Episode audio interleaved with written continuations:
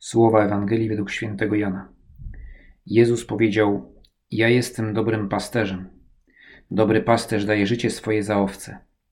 Najemnik zaś i ten, kto nie jest pasterzem, którego owce nie są własnością, widząc nadchodzącego wilka, opuszcza owce i ucieka, a wilk je porywa i rozprasza. Najemnik ucieka dlatego, że jest najemnikiem i nie zależy mu na owcach. Ja jestem dobrym pasterzem i znam owce moje, a moje mnie znają Podobnie jak mnie zna ojciec, a ja znam ojca. Życie moje oddaję za owce. Mam także inne owce, które nie są z tej zagrody. I te muszę przyprowadzić i będą słuchać głosu mego i nastanie jedna owczarnia jeden pasterz. Najemnik to słowo ma w języku polskim odcień zdecydowanie negatywny.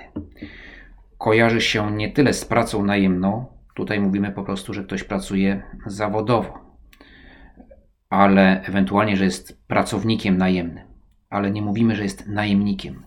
Słowo najemnik kojarzy się z człowiekiem, który walczy, zabija i nadstawia swoje życie za pieniądze i tylko za pieniądze. Walczy dla tego, kto mu za to zapłaci.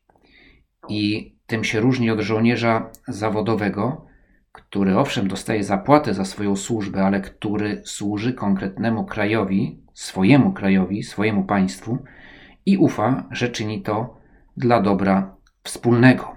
A więc nie pieniądze są główną motywacją. Nie dla pieniędzy y, ryzykuje swoje życie. Pan Jezus mówi coś więcej. Nie można kochać za pieniądze z myślą o zysku.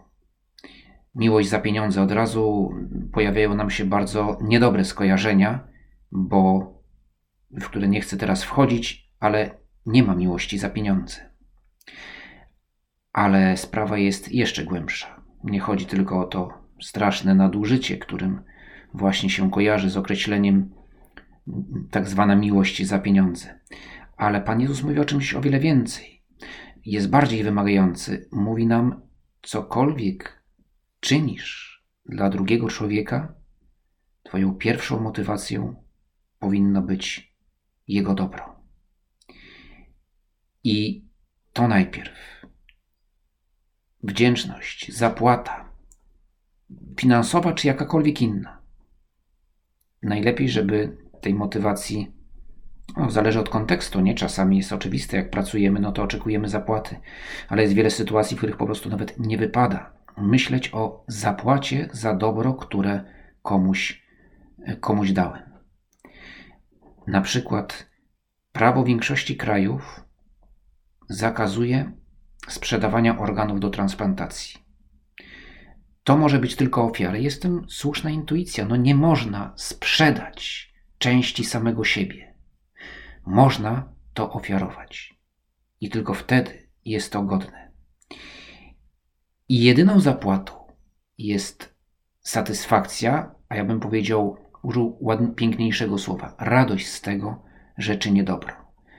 To jest jakaś sytuacja skrajna, ale mamy tyle innych, normalnych, codziennych sytuacji, w których sami czujemy, że że nawet na przykład nie wypadałoby, że ktoś nam wyświadczył jakąś przysługę i byłoby z mojej strony niegrzeczne, gdybym zaproponował zapłatę.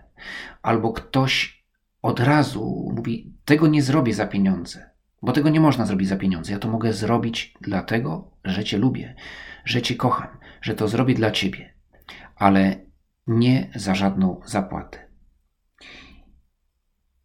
A Pan Jezus nam mówi, abyśmy starali się zawsze mieć taką postawę, tak oczyszczać nasze intencje, aby dobro, które czynimy, nie oczekiwać za to nic ponad radość z czynienia dobra. Ta radość, która nas łączy z samym Bogiem, bo oczywiście Bóg za naszą miłość, kiedy włączamy się w Jego miłość, czyni nas szczęśliwym, ale to też nie jest zapłata.